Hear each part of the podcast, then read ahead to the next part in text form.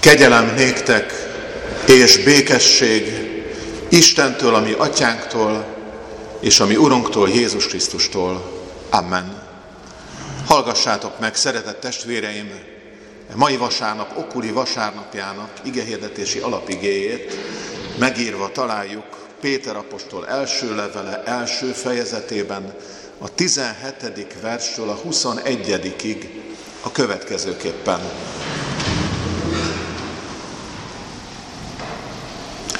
Testvéreim, ha pedig mint atyátokat hívjátok őt segítségül, aki személyválogatás nélkül ítél meg mindenkit cselekedete szerint, félelemmel töltsétek el jövevénységetek idejét, tudván, hogy nem veszendő dolgokon, ezüstön vagy aranyon váltattatok meg atyáitoktól örökölt hiába való életmódotokból, hanem drága véren a hibátlan és szeplőtelen páránynak, Krisztusnak a vérén. Ő ugyan a világ teremtése előtt kiválasztatott, de az idők végén jelent meg, ti értetek, akik általa hisztek Istenben, aki feltámasztotta őt a halottak közül, és dicsőséget adott neki, hogy hitetek Istenbe vetett reménység is legyen. Amen.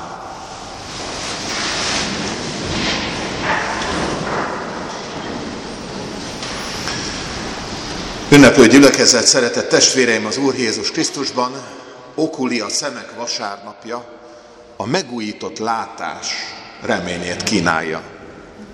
A látás gyermekei, így is mondhatnám, kereszténységünk, tanítványságunk definícióját. Akik a gonosz felett győzedelmeskedő Krisztus követői, a hívők gyülekezete, a világosság, a látás, a reménység gyermekei.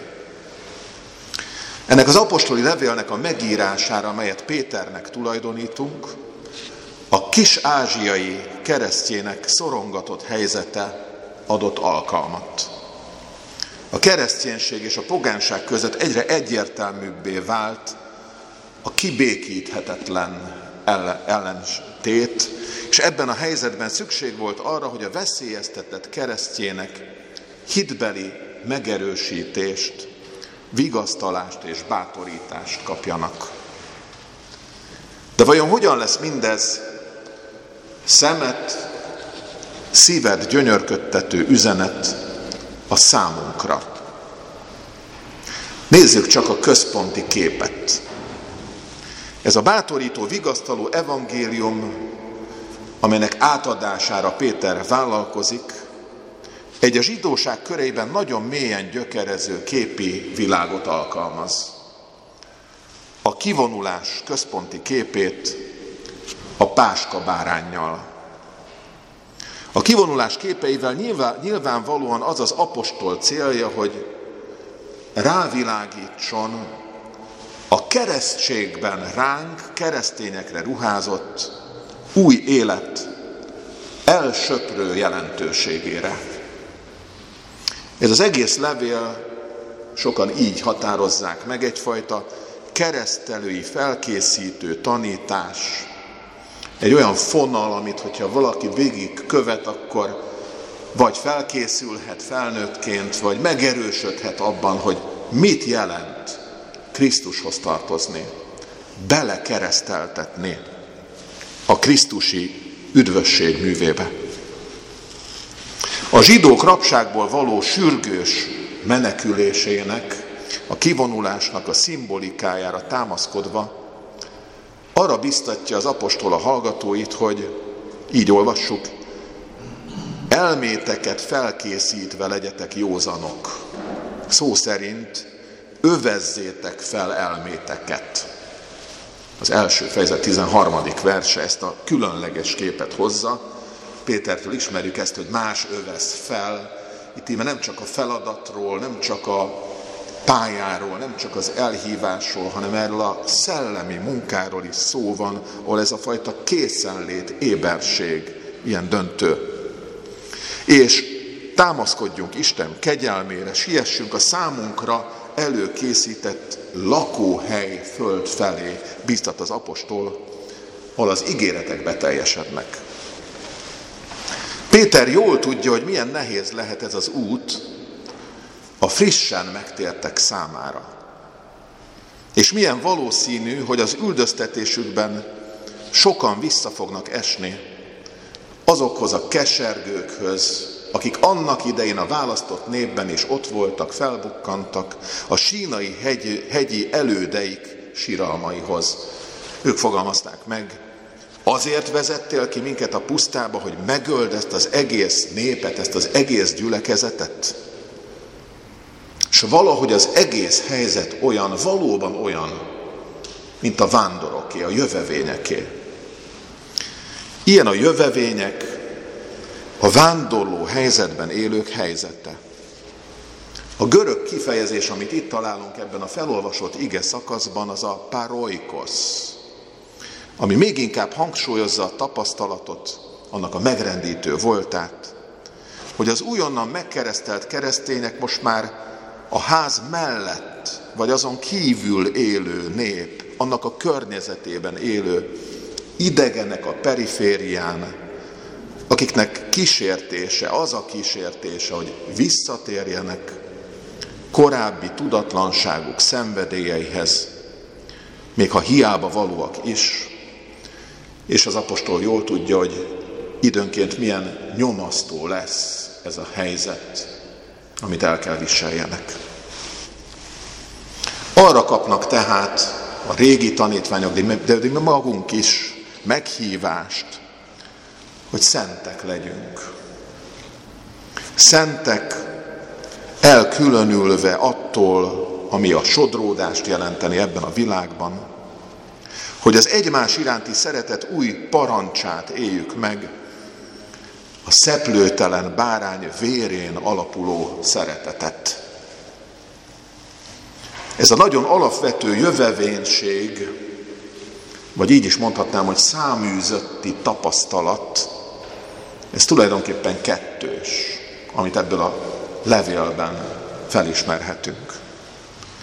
Egyszerre érik át újra Isten népének a pusztában való elidegenedését, hogy minden megváltozott, hogy jó a szabadság, de mégis olyan bizonytalan minden, és egyszerre élik át, amit a Mester, Isten fiának a fennálló hatalmi rendszer általi üldözését.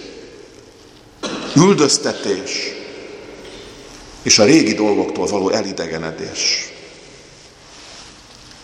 Egy olyan társadalomban, ahol az új mozgalmak olyan gyakran hívnak bennünket új utak keresésére, új identitások kipróbálására, mi kevésbé érzékeljük, hogy milyen nehéz lehetett ezeknek a pogány megtérőknek hátat fordítani addigi életüknek, amit születésük napjától fogva tulajdonképpen kedvesnek tartottak.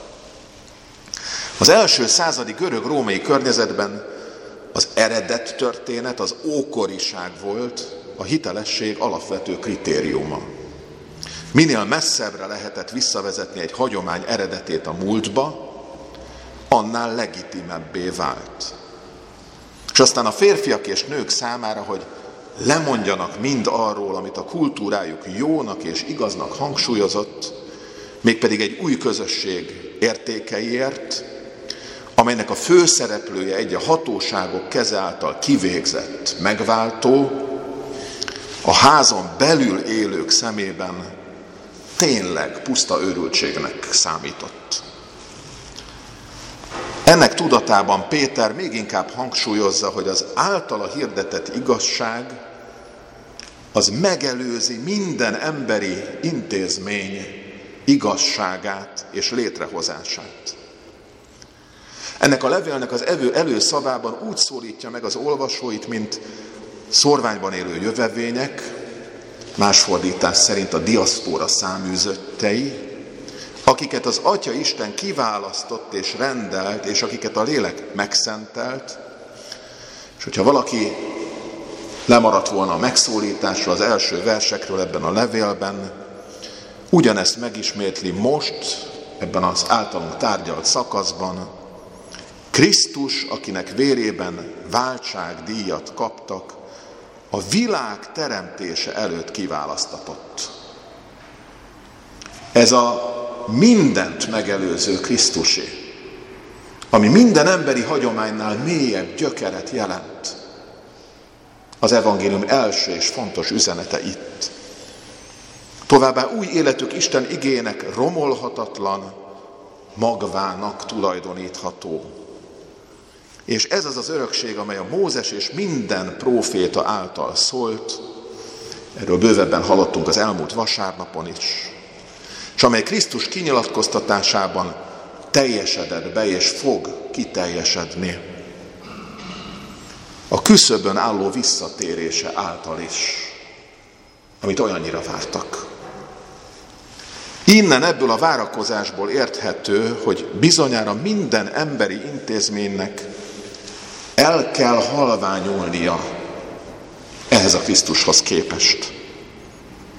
A régi szokásokat tehát félre kell tenni, Isten irracionálisnak tűnő bölcsessége javáért, amely mégiscsak igazi tisztulást hoz.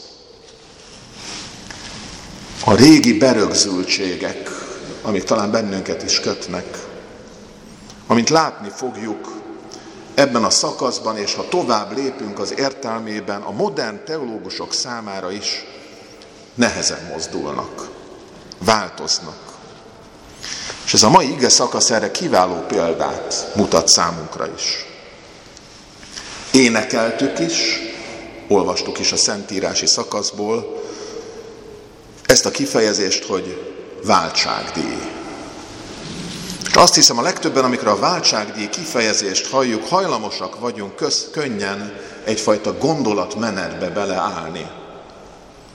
Ez a gondolatmenet tulajdonképpen visszanyúlik a 11. században élt nagy hatású teológus, Canterbury Anselm, Anselmus helyettes engesztelésről szóló tanításához, vagy még inkább egy a 18. században élt Charles Hodge nevű Princetoni teológus újabb keletű büntetés helyettesítésről szóló teológiai gondolatához, felfogásához.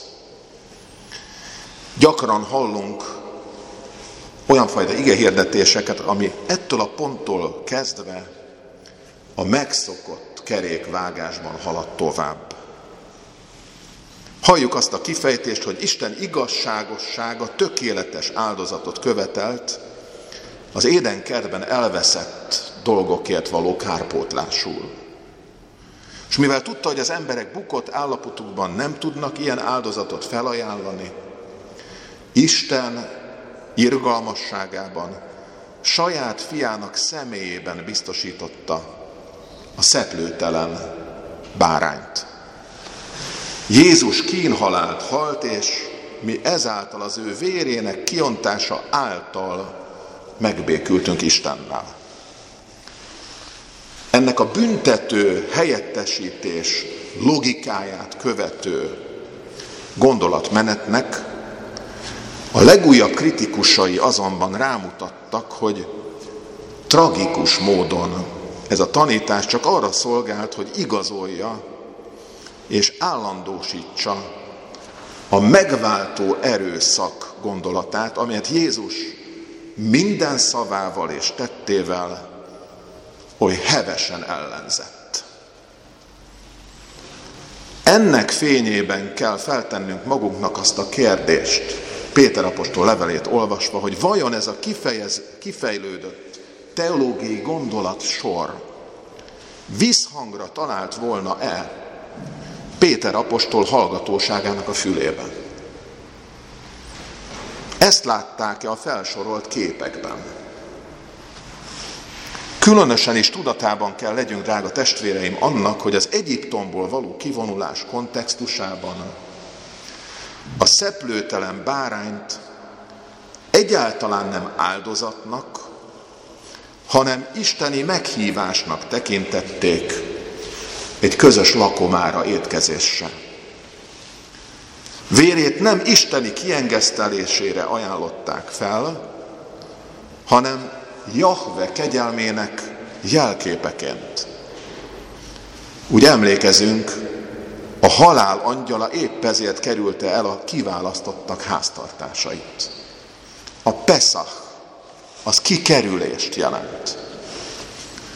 Amit azonban ezzel együtt is gyakran figyelmen kívül hagyunk, az az, hogy ahhoz, hogy a zsidó háztartások elindulhassanak a felszabadulás útján, a kivonulás történetben, nos, ez azt jelentette, hogy nekik is át kellett menniük ugyanezen a véres kapun.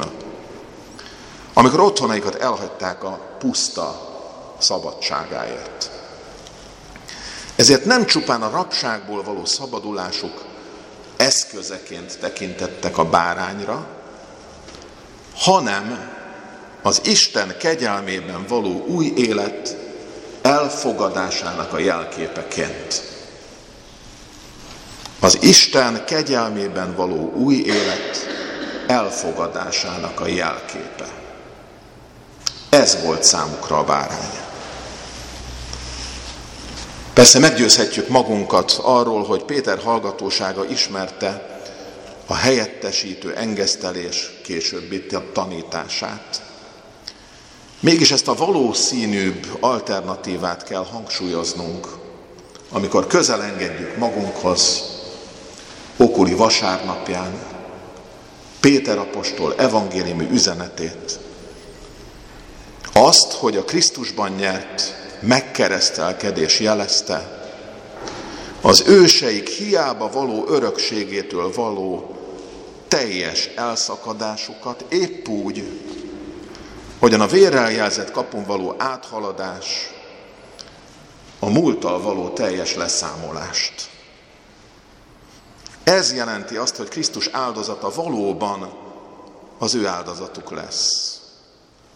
Új jövevénységben töltött életükben így számíthattak arra, hogy az előttük élt megváltójukhoz hasonlóan rövid ideig bár, de úgymond házon kívül maradnak. Pároly kia. A házon kívüliség. A jövevénység helyzetében. Végső reménységük azonban nem egy véres áldozatban, hanem a feltámadásban. Annak megerősítésében rejlett, hogy a jelenlegi körülmények ellenére hamarosan az új Jeruzsálem dicsőséges otthonát fogják örökölni. Efelé hív a bárány képe bennünket is. 2023 a konfirmáció, az elköteleződés éve. Tulajdonképpen a mai igénk arra hív, hogy a keresztségben nyert különleges új identitásunkban erősödjünk meg így. Hogy keresztségünk minden átkot letörlő ajándékával erősödhetünk meg a bőti úton. Ez a keresztségünkből fakadó új identitás és az eljövendő otthon reménysége kapcsoljon ma össze bennünket ezzel a szelíd bárányjal, Jézussal, az ő személyével, aki a szabadulás útját maga is végig járva vezet ma is bennünket.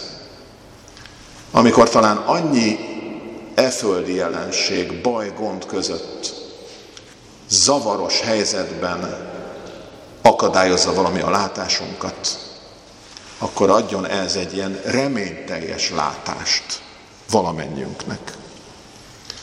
A benne való megerősödés és elköteleződés útján haladva.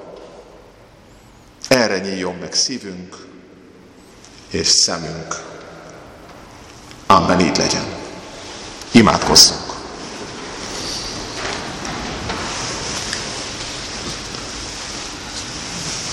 Minden ható örök Isten, áldunk, hogy olyan kezdetet adtál, amely minden emberi intézményt megelőz. Krisztusban, az idők teljességében, az ő keresztjén át kaput nyitottál számunkra is. A hitben, az új látásban és a reményteljes haladásban. Ad nekünk ezt a tapasztalatot, hogy tudjuk, ígéreteid beteljesednek. Ezért hárítsál minden akadályt, ami hitünk, szeretetünk megélése, vagy a reménység ellenében ott van előttünk. És teljesítsd akaratodat úgy, ahogyan elhívtál keresztségünk óta.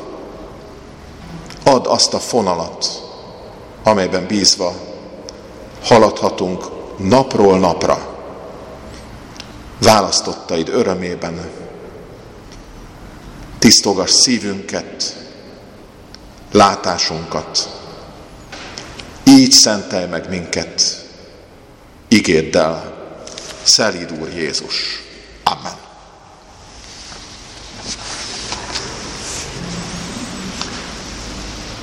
385-ös számú énekünk második verszakát énekeljük el.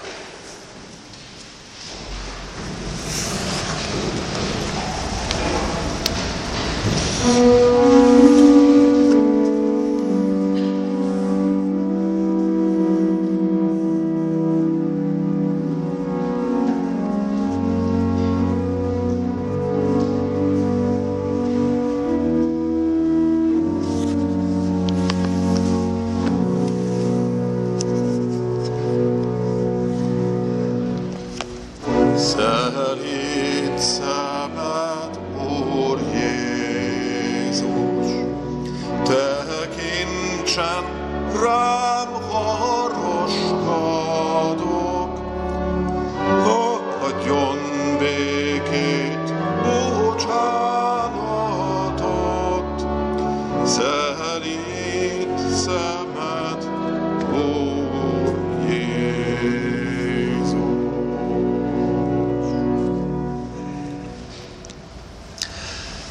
gyülekezetnek, hogy Isten tiszteletünk keretében kiszolgáltatjuk az Úr szent vacsoráját, Krisztus teste és vére közösségébe hívogatunk mindenkit, felekezeti hovatartozásra való tekintet nélkül, aki erre lélekben felkészült és szabad. Hirdetem továbbá azt, hogy ezen a héten a szerdai nemzeti ünnepre való tekintettel bibliai órai alkalmat nem tartunk, de hadd hirdessem azt, hogy az ünnephez kapcsolódva is biztatunk mindenkit arra, hogy kapcsolódjon az Evangélikus Országos Múzeum kiállításának a Mi Sándorunk című Petőfi az Evangélikus Oktatás útvesztőiben című kiállításának a megtekintésére. Gyermekek számára a holnapi napon 13-án hétfőn természetesen azoknak, akiknek nincs iskolai tanítás, azokat invitáljuk a múzeum elé 3-4-10-re.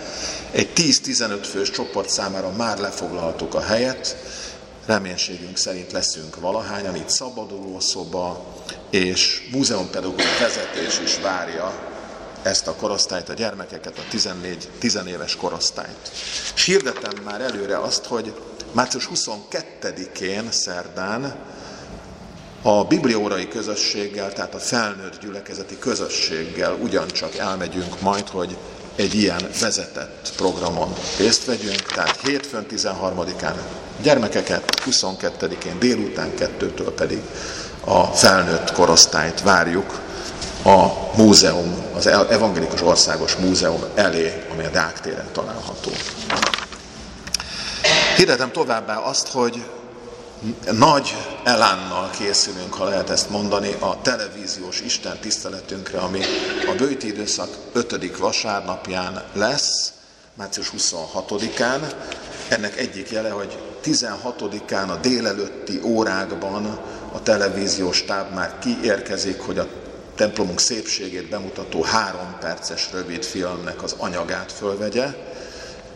Szeretettel fogadjuk a felajánlást abban, hogyha valaki takarításban, vagy a templom előkészítésében szeretne segítséget nyújtani. Egyházfiaink gyönyörű rendet tartanak, de azért ez még egy fokozott ünnepi helyzet. Örömmel veszük a felajánlásokat, és kérdetem azt, hogy ezen a bizonyos vasárnapon, március 26-án kérjük azt, hogy minél többen jöjjünk el, akik ide tartozunk a fasorhoz szívesen, vagy lelki otthonunknak tekintjük ezt a helyet, és az a kérésem, hogy 3-4-11-ig érkezzünk meg. A technika mindenben rendelkezésre fog állni, hogy 11-kor pontban elkezdődjön az élőadás. Az fontos, hogy ne, ne késlekedve és ne helyünket keresgélve töltsük ezeket a pillanatokat, hanem már együtt énekeljünk, együtt legyünk, amikor például a kezdőjének elindul. Mai napon gyülekezeti kávézás is lesz, szeretettel hívjuk testvéreinket a kávézásra, süteményezésre. Ott tovább folytathatjuk a beszélgetést is. A, az elmúlt vasárnap offertóriumát hirdettem, ez a családi istentiszteleten 10.500, a 11 órási alkalmunkon 22.175, összesen 32.675 forint volt. Isten áldása legyen az adományokon és azok Isten tetszése szerinti felhasználásán. A kiáratnál kapható evangélikus élet magazinra hadd hívjam fel a figyelmet, 600 forintos áron kapható, vigyük, olvassuk, adjuk tovább, ha már elolvastuk másoknak is. Presbiter testvéreink pedig a szószéki szolgálatot követően gyűjtik össze ma is a felajánlásokat. Végül Isten békessége, mely minden értelmet meghalad, őrizze meg szíveinket, gondolatainkat Krisztus Jézusban, feltámadott Urunkban. Amen.